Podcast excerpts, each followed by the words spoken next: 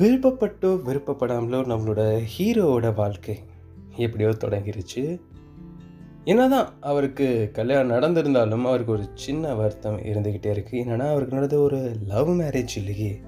அந்த லவ் மேரேஜில் இருந்த அந்த ஆக்ஷன் சீக்வன்ஸ் ட்ராமா இதெல்லாம் இல்லாமல் போயிடுச்சு அப்படின்னு சொல்லிட்டு அவருக்கு ஒரு சின்ன வருத்தம் இருக்குது இருந்தாலும் somehow he is committed to someone இப்போ கூட அவர் போய் அவர் ஃப்ரெண்ட்ஸ்கிட்ட சொல்லலாம்ல? டேய் நானும் கமிட்டட்ரா அப்படின்னு சொல்லி அவர் ஜாலியாக இருந்துக்கலாம்.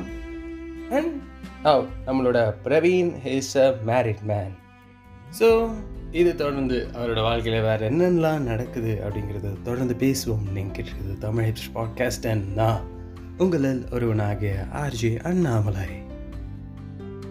ஸோ சொல்லுங்கள் மிஸ்டர் பிரவீன். அப்படி என்னதான் நடந்துச்சு?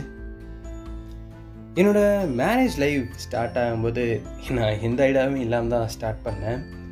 ஏன்னா மேரேஜ்க்கு முன்னாடி சரி என்கேஜ்மெண்ட்டுக்கு முன்னாடி சரி நானும் ஸ்வப்னாவும் பேசிக்கிட்டேதே கிடையாது.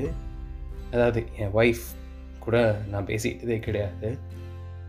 ஸ்வப்னா எந்த மாதிரி ஒரு பொண்ணுனா ரொம்ப போல்டான பொண்ணு ஆனால் அதே நேரத்தில் கொஞ்சம் என்ட்ரவர்ட் இப்போது என் வாழ்க்கையில் என் அப்பா அம்மா எனக்குன்னு பண்ணி கொடுத்த நிறைய பெஸ்ட் விஷயத்தில் த மோஸ்ட் பெஸ்டஸ்ட்னா நான் ஸ்வப்னாவை தான் சொல்லுவேன்.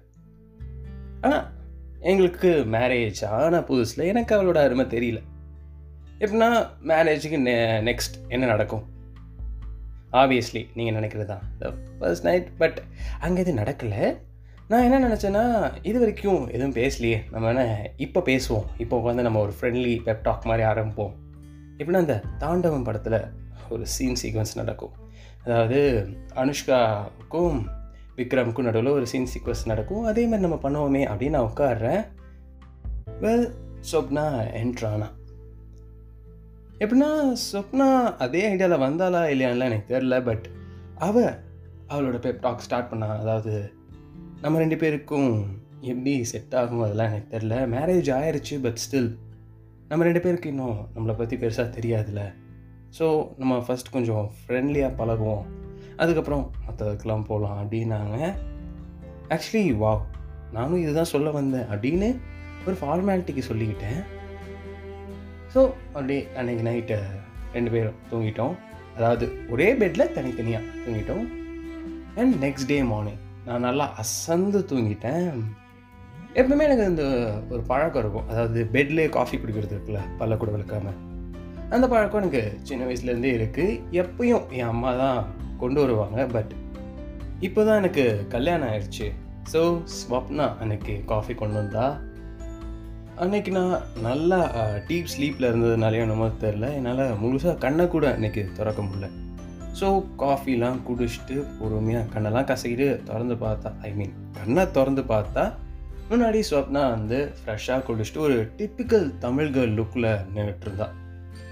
ஒரு நல்ல ஹஸ்பண்டா வா சூப்பராக இருக்கப்பா. அப்படி தான் நான் சொல்லியிருக்கணும் பட் ஏதோ ஒரு ஞாபக மறதியில் ஹூ ஆர் யூ அப்படின்னு கேட்டுட்டேன். ஸ்வப்னா காண்டாயிட்டா. மேபி அவள் இப்படி கூட யோசிச்சிருக்கலாம். அதாவது ஏதோ அம்னீஷியா வந்து அவனுக்கு வாக்கப்பட்டோமோ அப்படின்னு அவன் யோசிச்சிருக்கலாம். ஒரு ஃபியூ மினிட்ஸ்க்கு அப்புறம் தான் எனக்கு புரிஞ்சு தட் நான் மறந்துட்டேன். அதாவது ஐ ஜஸ்ட் காட் மேரிட்ங்கிறதே வாவ் வாட் ஸ்டார்ட்டில் நம்ம ஹீரோட வாழ்க்கை. யாராவது அவங்க வாழ்க்கை இப்படி தொடங்குவாங்களா அப்படிங்கிறது எனக்கு தெரியாது பட் நம்மளோட ஸ்வப்னாவுக்கு ஸ்லைட் டிசப்பாயின்மெண்ட் கண்டிப்பாக இருந்திருக்கும்னு நினைக்கிறேன். பட் அதுக்குன்னு அவர் வாழ்க்கையில் எல்லாமே சொதப்பலாக தான் பண்ணிகிட்டே இருப்பாரா? இல்லை இல்லை. ஸோ வேறு என்னெல்லாம் அவர் வாழ்க்கையில் நடக்குது அப்படிங்கிறத தொடர்ந்து பேசுவோம். நீங்கள் கேட்டுருக்குது தமிழ் பாட்காஸ்ட் அண்ட் நான் உங்களில் ஒருவனாக ஆர்ஜே அண்ணாமலை. ஸ்டேட்யூன்